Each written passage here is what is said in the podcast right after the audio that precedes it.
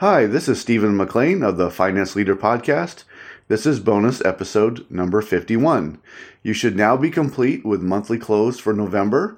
Hopefully, you are wrapping up any remaining projects and tasks for this year and not starting anything new until January. I also further hope that you'll be taking some time off so you can rest, so you can enjoy this holiday time, so you can enjoy your friends and family, and so you can get refreshed again. Are you taking some time off? If you are not taking your vacation time, I want to encourage you to do so this year and every year. I have another question. Do you know how to enjoy your time off when you do take your vacation time? This is important so you can get mentally refreshed. You need a break. You need to clear your mind and ready yourself so you can tackle what you have ahead of you for next year. So, I have a few items for you to consider to help you enjoy your time off.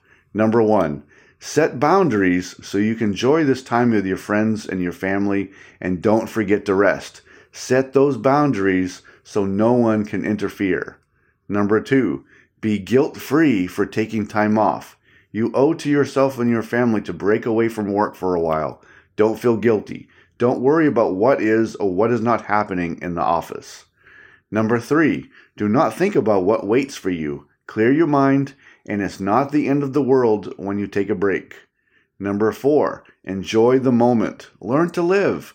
Life is not just about work. I do believe you need to be crushing it on the job, but you can also rest.